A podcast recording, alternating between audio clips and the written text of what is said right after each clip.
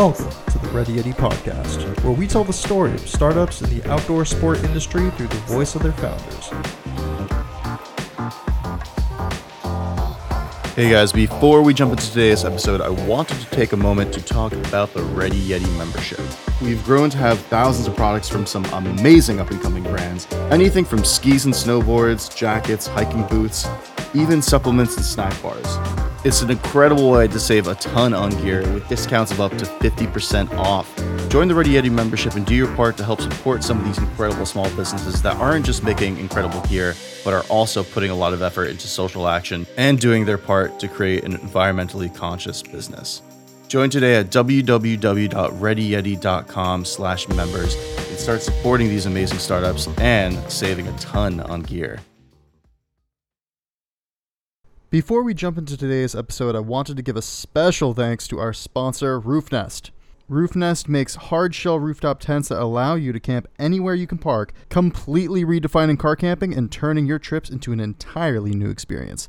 Outside Magazine even listed them as one of their top gear picks. Whether you're into overlanding or easy weekend getaways, a Roofnest will turn any vehicle into a comfy bedroom on wheels.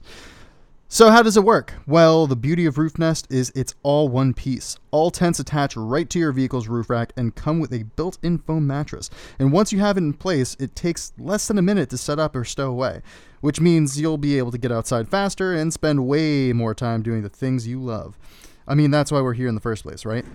They just launched their newest model, the Condor X L, which is a hard-shell fold-out tent perfectly suited for up to four adults.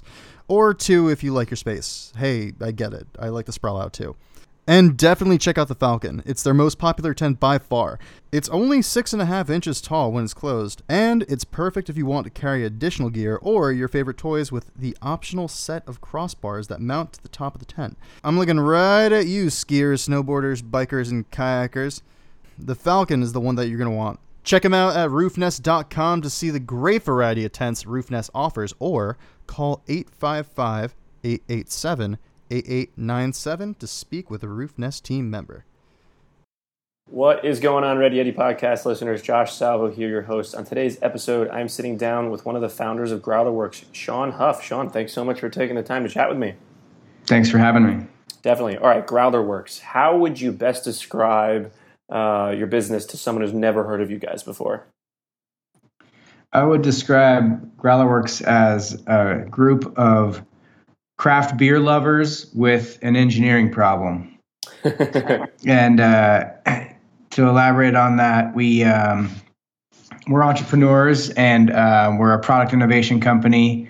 And uh, we've uh, launched the uKeg, which is a, you know, a re- revolutionary beer growler, and uh, and uh, really turned out to be a, I guess I call it a spaceship for any type of craft beverage that you'd want to take home and keep fresh and share with your friends over time. That's really interesting, and it, specifically in the U S, knowing how popular craft brewery is, um, how how did you come up with this idea? What made you decide, like, hey, this is a problem that needs to get addressed? Because, like, obviously before this, it was just you get some sort of regular growl, like gl- glass growler that you would take to your favorite brewery, right? And they'd fill it up, and then after a couple days, it kind of goes stale, and you the beer wouldn't be anywhere near as good, right? That's ex- that's exactly what inspired us to start this company, which is um, the aha moment came during a, an experience of drinking some flat stale beer uh, that had gone. Um, flat and stale in a, in a standard glass growler. And it was a local beer here in Oregon by a brewery called Boneyard, and they make an I P A called R P M, which is really good, but they've never packaged it in the bottle or can. It's only available on draft. Either, um, you know, they distribute kegs, uh, and I had, uh, or they serve on premises. I had a, a growler filled here in Portland, which is about three hours away from Bend. And uh, it was It was delicious the first day that I tried it. And uh, two days later, um, it had gone flat and stale, and the whole flavor profile that I was enjoying um, had been completely ruined. And I just started thinking, there's got to be a better way to do this. Okay, so this was in twenty fourteen when you were coming up with the idea? Yeah, that that the the uh, the stale beer experience happened actually in the summer of twenty thirteen. Okay, so you, you figure out that there's a clear issue here. What what what steps did you go about in sort of trying to solve the problem? So uh, the first step is um, started looking to see you know what was out there, and um, it turns out that I wasn't the first person to think of pressurized growlers. Uh, beer containers in smaller sizes had had been around in various iterations for a while, and I, I was looking at it, and I um, started talking with some some friends of of mine who I who I know here in Portland who are design engineers, and those are my two co-founders, Brian Sonicson and Evan Rigi. And we started looking at, well, the first thing we did is we we started testing the available options that were out there.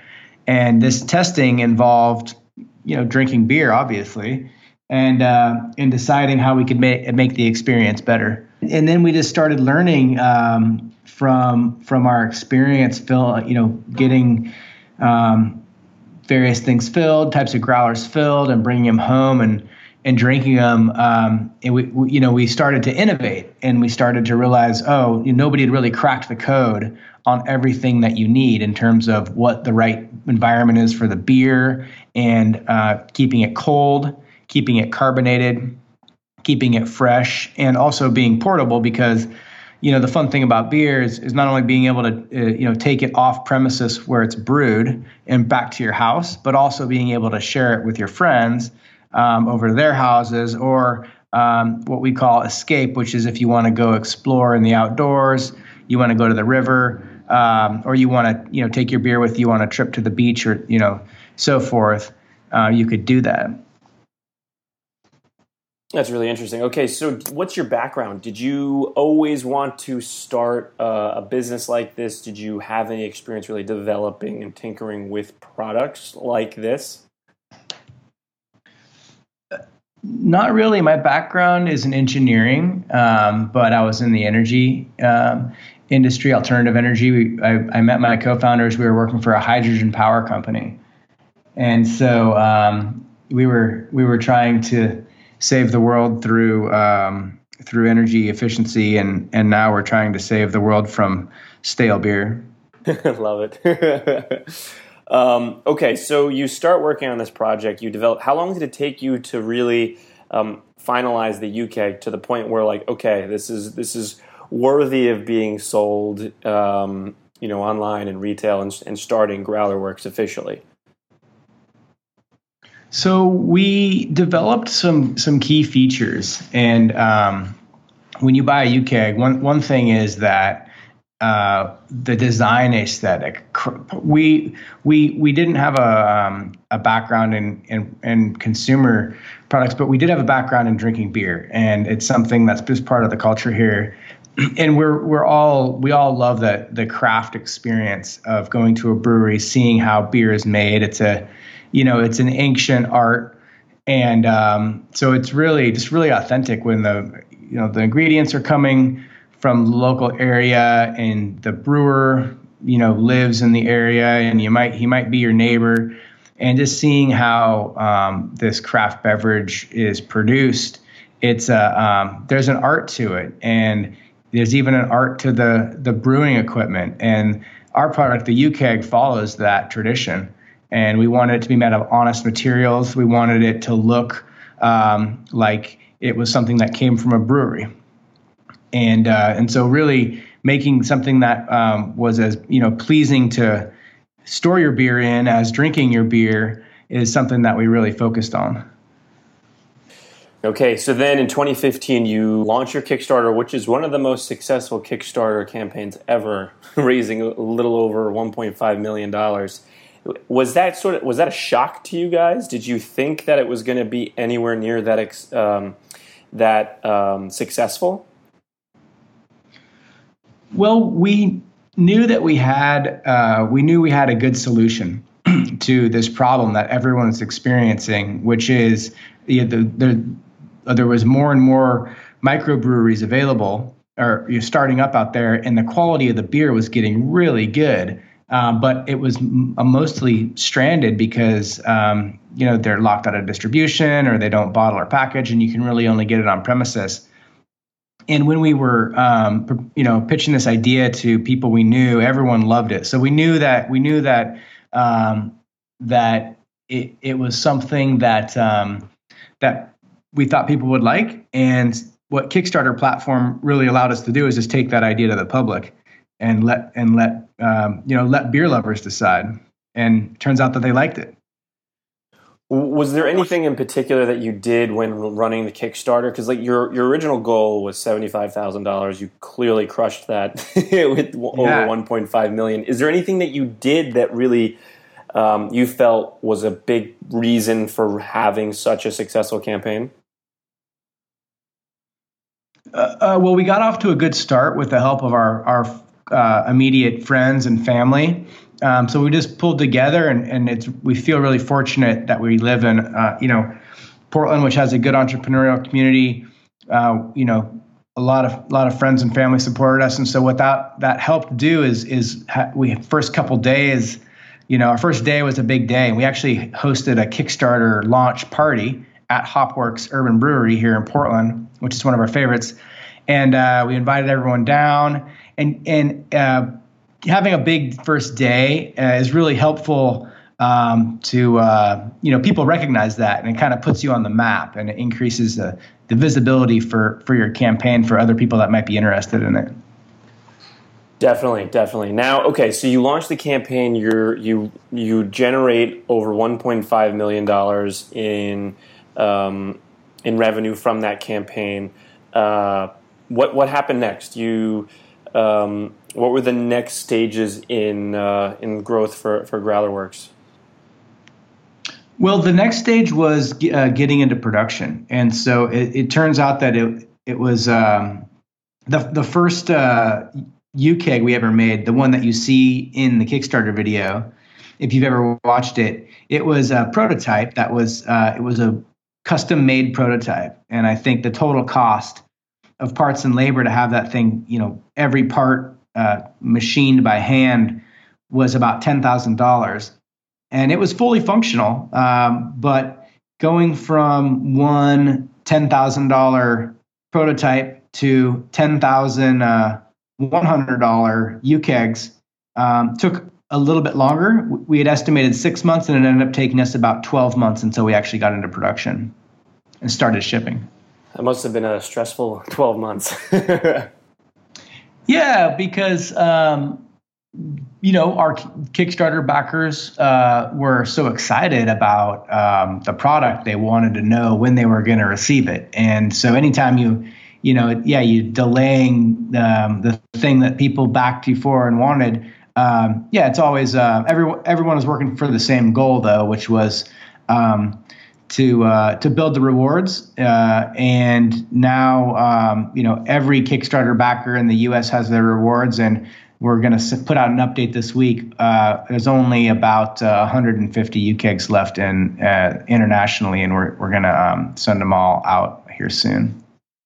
That's pretty impressive. Now, a- along this journey, do you have any mentors that really helped you on the development side or really just the business side and marketing GrowlerWerks?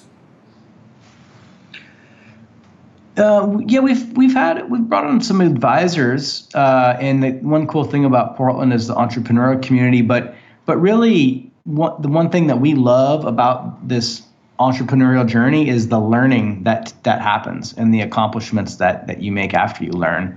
Those are two strong values that we have here at GrowlerWerks, and um, and so most for the most part, we're we're learning on the job, and we're learning as we go, and that's one of the really cool parts of. Um, you know, of being an innovation company, and, and, um, not only are we innovating products, but we're also learning, um, you know, about how to bring those products to the market. What's been the hardest part about starting and building, um, GrowlerWerks? Let's see, uh, not enough hours in the day. We, uh, you know, we have a, um, a very innovative company, and we have, we have a new idea every day, and, you know, just, You know, there's only, you can only chase. You can only do so many things in one day. Now, along the journey, what, what would you say is one of your greatest fears, and how do you manage it in regards to GrowlerWerks? Greatest fears? Um, let's see. You know, uh, my fear is that uh, the number of, of breweries is, and number of beers out there is increasing so fast, I'm never going to be able to try them all. Sounds like a pretty good fear. In fact, I, we were just doing the math on this. If you go to uh, the Great American Beer Festival, which we go to every year, have you ever been? Never, no. So uh, there's a ridiculous number of beers there. It's um, eight hundred breweries uh, and twenty-four hundred different beers. So you, they serve, um, you know, there's they, they try to tone it, you know, tone it down so they're, they're served in one ounce pours. It's not like your standard beer festival where it's like a three, you know, ounce or four ounce pour.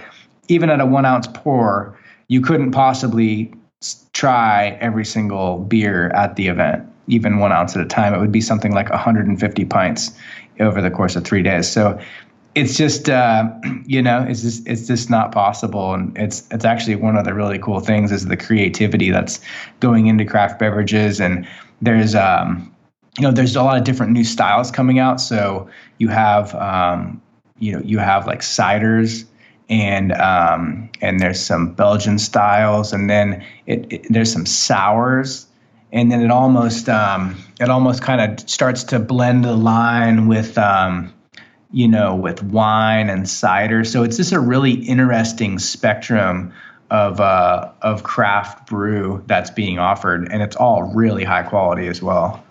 You know, it's a really good point. Um, how much it's evolved over the last fifteen, twenty years, because the United States used to be known for shit beer, you know, and now like we make some of the best beer in the world. Like just all of the breweries from all over the country making, just trying so many different um, ways of producing it, styles, and just really uh, lots of innovative um, new beers. And like I've tried so many, like some of my favorites.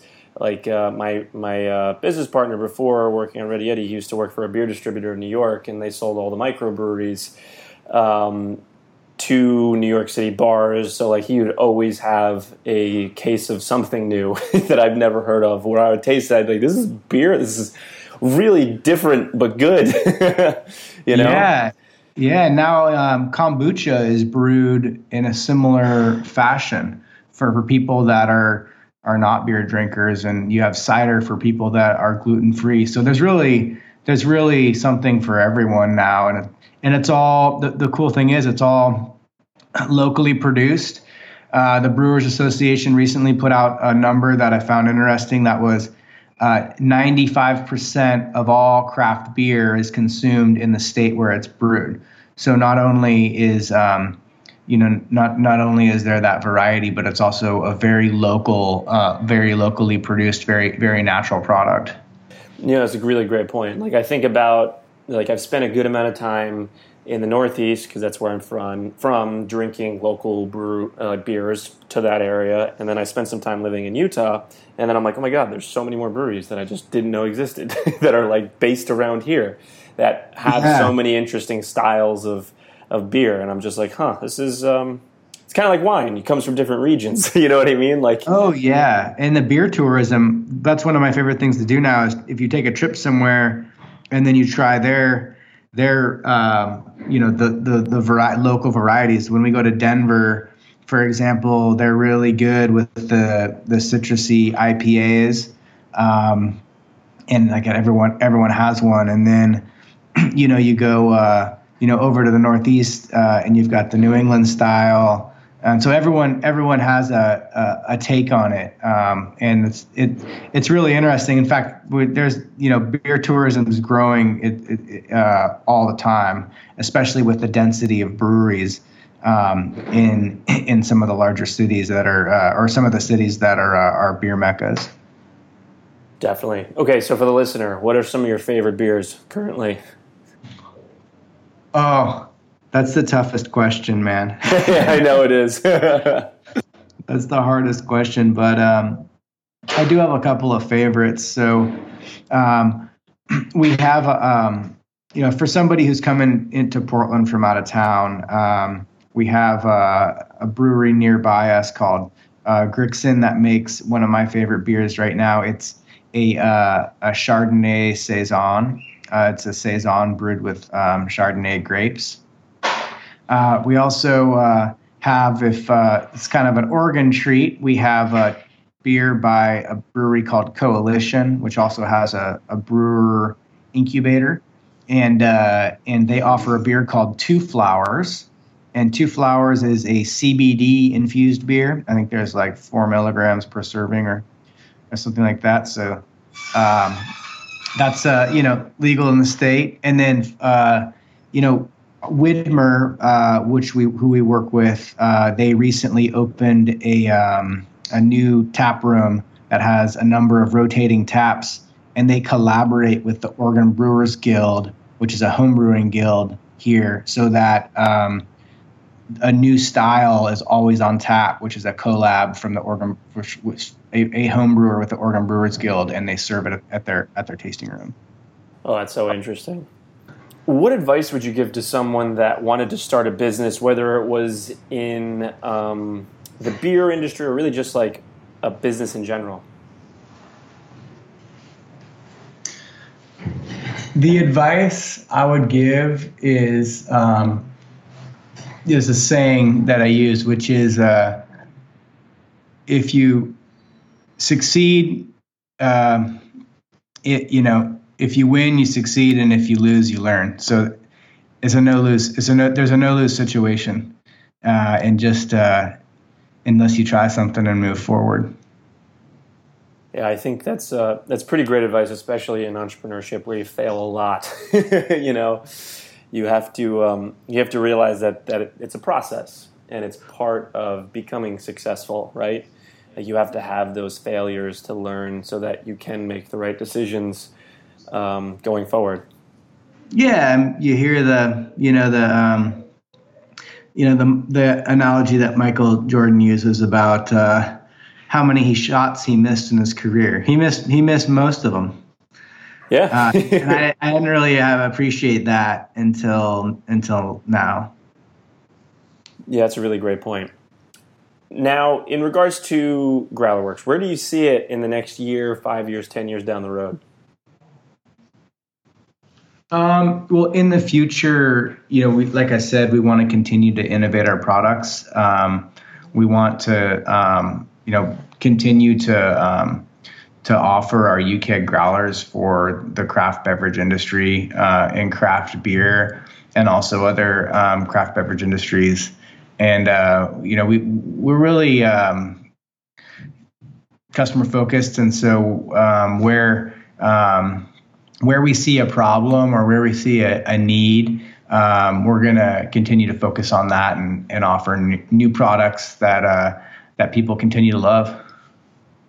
Definitely. And what's the best part about running GrowlerWerks? Oh, that's the easy one. I, I never thought I'd get paid to drink beer.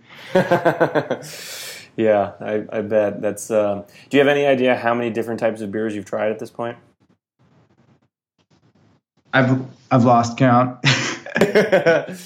But uh, I did notice the um, number of, of microbreweries, another number from the Brewers Association, has surpassed seven thousand microbreweries in the U S this year. And uh, the average um, American, um, or basically, um, it's a ni- over ninety percent of Americans live within less than ten miles of a craft brewery. Wow. So uh, anyone listening who hasn't hasn't uh, gotten started trying all the different uh, local breweries, definitely uh, do that. Since I can't ten miles, that's crazy. That's pretty interesting t- statistic. Um, now, over the course of this journey, obviously you've come a long way, and there's a lot of things you have going on in the future. Um, I wanted to uh, first off appreciate you for coming on the show and sharing your story and all the things. Um, that you have going on with GrowlerWerks. But um, for listeners that want to keep tabs on all the things that you have going on now and in the future, where's the best place for them to do that? Well, you can sign up for our email list if you go to our website, and uh, signing up for our email list will get you a coupon code for ten percent off any on web web purchases. And then um, and then you can also follow us on Facebook, Growler, GrowlerWerks uh, uh, Facebook account, and we're also on Instagram, Twitter, and Pinterest. Uh, but uh, our our email and uh, Facebook and uh, Instagram are the best ways to to keep up with what we're doing.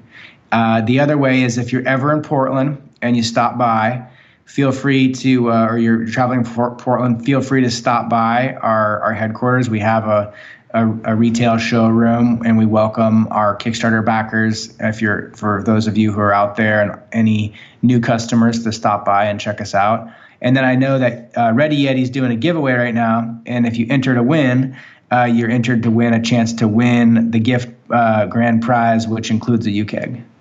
Yeah, and if you're listening to this before September twelfth, you can head over to ready yeti dot com for your chance to win the uKeg along with a ton of other gear. And with that, Sean, thanks so much for taking the time to come on the podcast and share the story of GrowlerWerks and everything you guys have going on. Thanks, Josh. If you enjoyed today's podcast episode, then we would be incredibly appreciative if you could log on to iTunes and leave us a quick review. This really helps us get noticed by other podcast listeners like yourself. And if you know anyone that would benefit from this episode, then please share it along. Well, that wraps up this episode of the Ready Yeti Podcast. We'll catch you guys next week.